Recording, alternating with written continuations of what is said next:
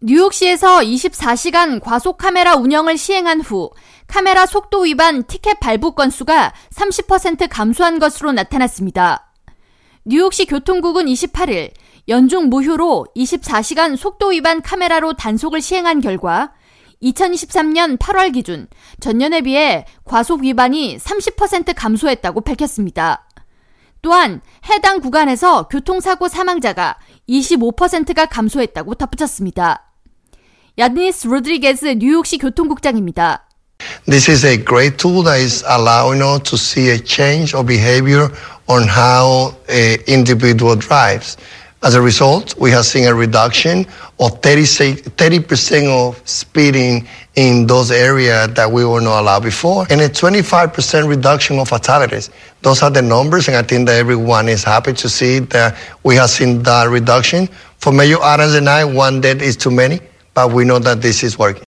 지난해 7월까지 뉴욕시에서는 과속 차량 단속 카메라를 주 5일 오전 6시부터 밤 10시까지만 가동했지만 단속 카메라 운영이 중단된 시간대에 교통사고가 증가했다는 지적이 나오면서 스쿨존 내에 카메라 24시간 연중무휴 가동 법안이 주의회를 통과했고 캐시 호컬 뉴욕 주지사는 이에 서명했습니다.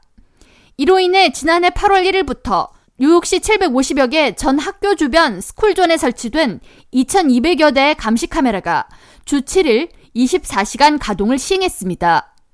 시 교통국은 24시간 카메라 단속으로 퀸즈 블러바드의 16%, 맨해튼 암스테르담 에비뉴의 18%, 브루클린의 킹스 하이웨이의 33%, 더 브롱스 트레몬트 에비뉴의 45%등 뉴욕시 주요 도로에서 교통사고 부상자 수가 감소했다고 설명했습니다.